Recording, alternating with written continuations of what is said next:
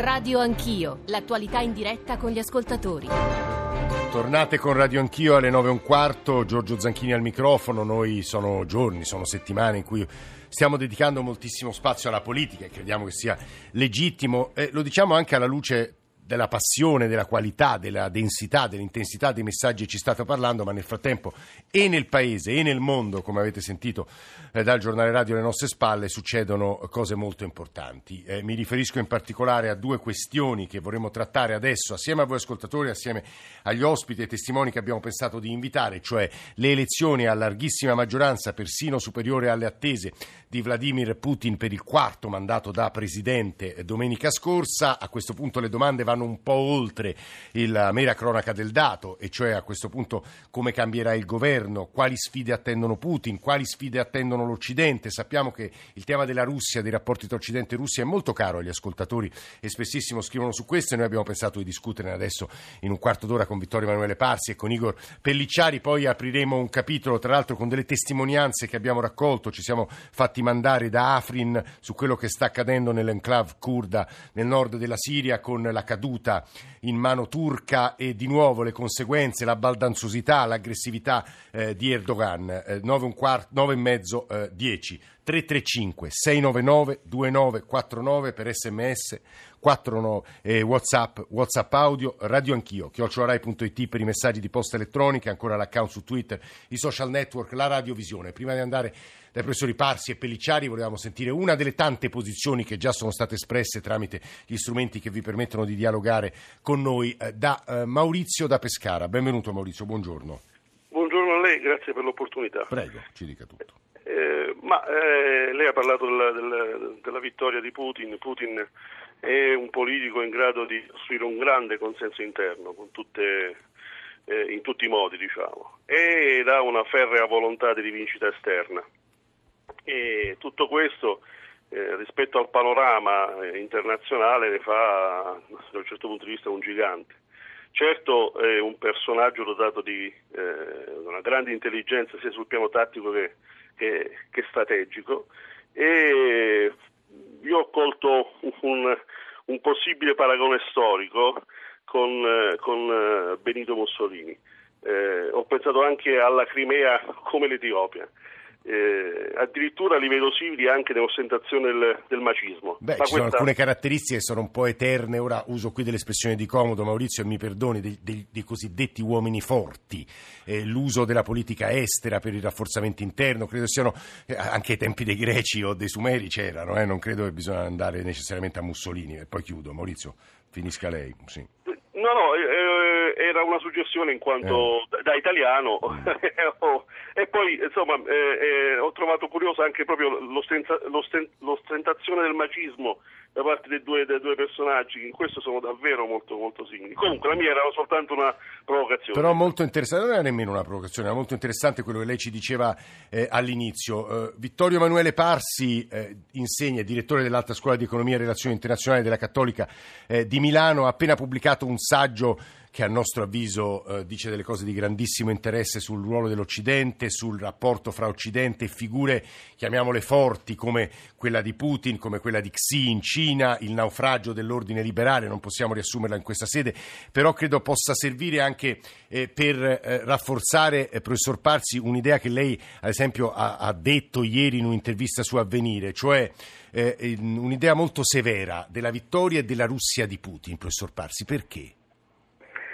Perché intanto Putin è sicuramente un uomo forte, ma all'interno di un paese debole dal punto di vista economico. La Russia non è un paese dai grandi numeri, ha un problema di tassazione molto bassa e quindi di mancanza di fondi per proseguire la politica che Putin sta attuando, soprattutto con l'abbassamento del prezzo degli idrocarburi, ed è un sistema in cui diventa difficile dal punto di vista politico non solo pensare a un'alternativa, ma a questo punto pensare a una successione. Esatto. Di Putin, visto che nel 24 avrà 71 anni, ora è vero che noi siamo abituati ai eterni candidati alle leadership, però insomma in linea di principio è chiaro che dopo 4 mandati consecutivi più un mandato da Presidente del Consiglio, parleremo alla fine di oltre un quarto di secolo, quasi 30 anni putiniani, e questo evidentemente è un problema del sistema, non riuscire a partorire alternative e successioni. Dal punto di vista della politica estera, sicuramente la cosa che Putin ha fatto è stato rafforzare formidabilmente lo strumento militare russo, che oggi è più efficiente persino di quello sovietico, e però è anche vero che la Russia ha accentuato, ed è quello che preoccupa più noi, insieme alla Cina, la divergenza rispetto a quelle che erano i principi e le politiche dell'ordine liberale che negli anni 90 pensavamo fosse uscito sostanzialmente, ed era uscito, trionfatore della guerra fredda, e poi in realtà però, al di là dei competitors, ha subito una metamorfosi talmente forte che anche al nostro interno questo ordine internazionale di principio vacilla. Vacilla perché c'è la presidenza Trump, professor Parsi? La presidenza Trump è sicuramente un elemento che mette ulteriormente in crisi l'ordine liberale. Pensiamo solo alla questione dei dazi, che evidentemente va a attaccare un principio fondamentale di quest'ordine. Però, e lì mi rilaccio all'osservazione del vostro osservatore, vedete, il vantaggio della democrazia è che il principio può, passatemi l'espressione, sopravvivere anche a uno o due mandati di Trump. È il sistema che tiene e consente che, magari consente a volte di non avere il migliore dei governanti, ma sicuramente consente di evitare che il peggiore si trasformi in un tiranno. E questo è il punto fondamentale. Dal punto di vista di Putin, al di là delle sue qualità di intelligenza e sagacia, e aggiungerei sicuramente anche di totale assenza di scrupoli, che non è una cosa poco rilevante per un leader politico dal mio punto di vista, tutto questo però la Russia è Putin in questo momento, cioè la transizione post-sovietica si è compiuta nel nome della leadership personalistica insostituibile. Questo va al di là della tendenza al liderismo insostituibile, lei dice. La realtà dei fatti è che nessuno è riuscito a sostituirlo, addirittura quando Putin non aveva ancora modificato la Costituzione russa ha dovuto inventarsi un presidente per un mandato per poter fare lui primo ministro e restare dov'era. Guardi, e non dimentichiamo che Putin è anche l'uomo più ricco della Russia, come Xi è l'uomo più ricco della Cina, non è un dettaglio da buttare via. È il professor Parsi che sta appunto avanzando la prima interpretazione e descrizione dei fatti russi. Igor Pellicciari, buongiorno professore, benvenuto. Buongiorno.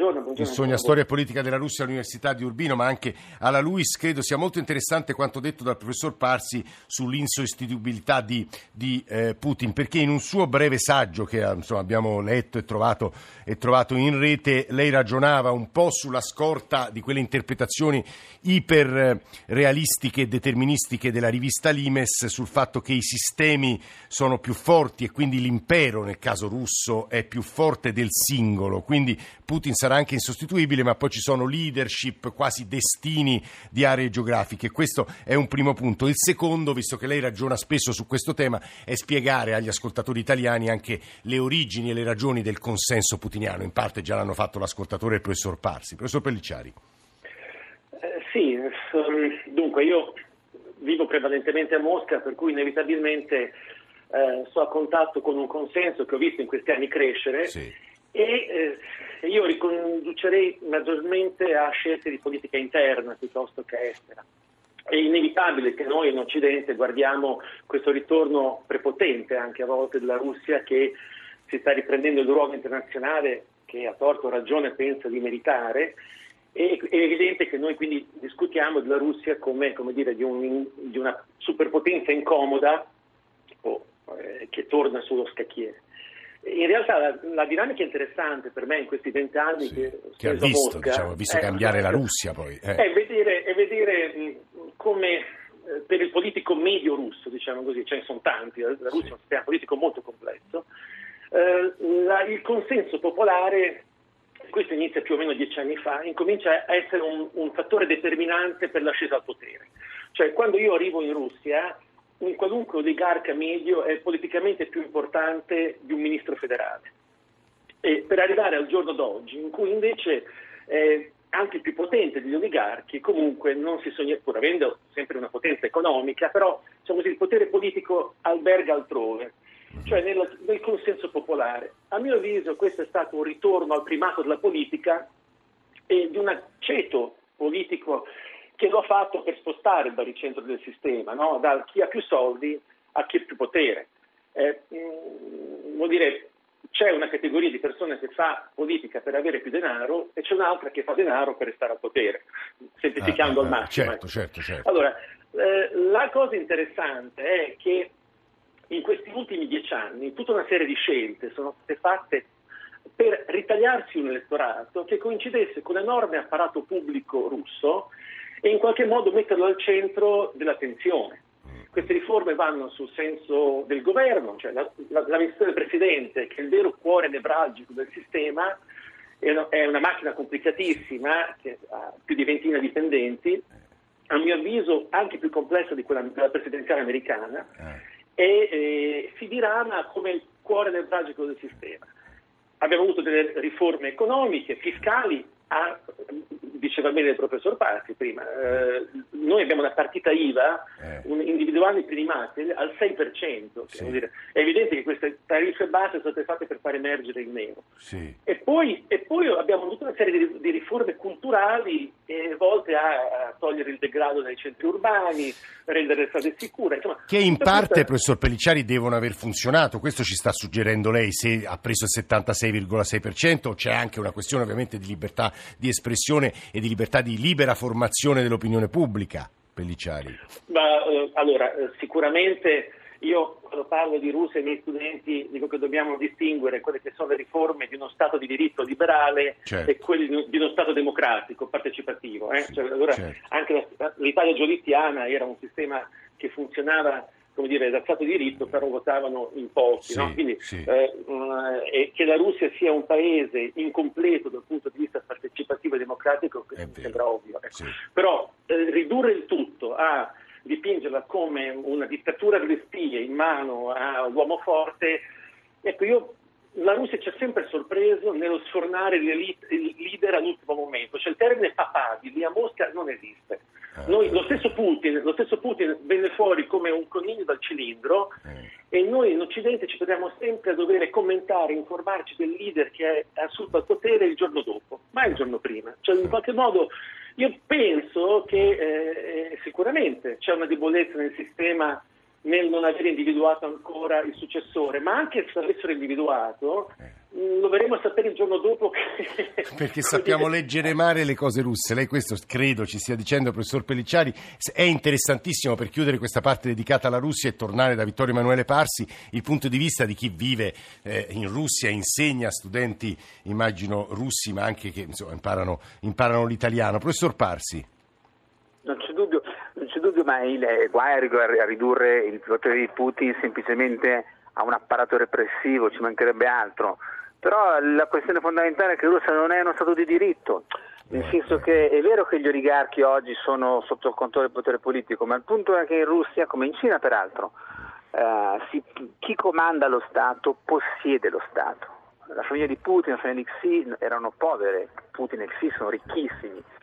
Oggi gli oligarchi non è che vivono in un sistema in cui, grazie a Dio, diciamo così... Professor Parsi, perché lei insiste così tanto sull'elemento della ricchezza? Il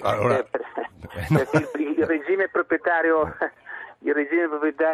di questi sistemi post-comunisti oggi è un regime proprietario di concessione. Cioè, gli oligarchi oggi possono essere cancellati con un tratto di penna. Allora questa non è la separazione tra ambito economico e ambito politico tradizionale della concezione liberale e democratica, ma se vuole, per dirla con una battuta, se il liberalismo nasce con l'idea che chi possiede il paese lo governa e quindi i possidenti che hanno interessi esprimono una classe politica, certo, e poi questo diventa incluso attraverso la democrazia. Questi sistemi sono sistemi appunto in cui chi governa possiede il paese, determina le regole, e il fatto che noi non conosciamo il successore non è una cosa da nulla, perché il momento più delicato per i sistemi politici è quello della transizione di potere, e l'unico vero vantaggio delle democrazie sugli altri sistemi è rendere il più possibile meno traumatico il più pericoloso dei momenti di qualunque sistema politico, il passaggio di potere. Noi non conosciamo la rete di Putin perché tutti quelli che poco poco si avanzano come possibili successori, candidati alternativi, eccetera, vengono sistematicamente dal punto di vista politico, in linea di principio, fatti fuori. Guardi, professor Parsi, questo non è un bel segnale. Professor Pellicciari, so che un minuto è quasi mortificante, però una sua replica prima di fermarci e parlare di quello che sta succedendo nel nord della Siria credo sia opportuna. Professor Pellicciari. No, ribadisco, sono chiavi di letture non contrapposte ma alternative. È evidente che metà dei miei studenti quest'anno sono cinesi a Mosca. Ecco, già questo in qualche modo, dire, a mio avviso la prospettiva, secondo me noi dovremmo avere una prospettiva più russa sulle vicende, che non necessariamente vuol dire filorussa, certo. Però dire che 4 mandati della Merkel sono indice di democrazia e chiamare quelli 4 di Putin invece monarchia viene percepito in Russia, cioè porta i russi a quello storico senso dell'incomprensione dell'isolazionismo. Sono convinto che se la vicenda delle spie fosse esplosa una settimana dopo, comunque avrebbe portato una minore affluenza alle urne. Ora, questo denota, e penso che qualcuno nel gabinetto della MAI avrà fatto questo ragionamento. Certo. Questo, a mio avviso, denota ancora un radicamento, una vecchia idea di Russia dagli anni 90, che per carità è esistita, della dark city, del paese fuori controllo, eccetera, che oggi però andrebbe aggiornata, mica per fare, come dire, l'apologia della Russia, anche per capirla meglio.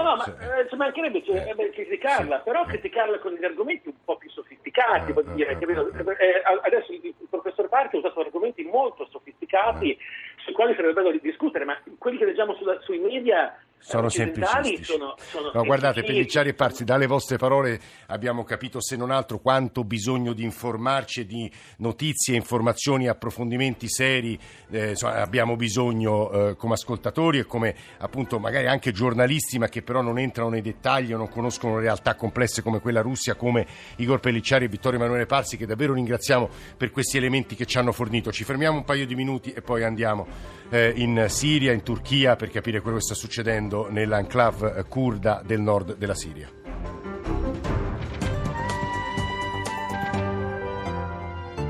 Rai Radio 1.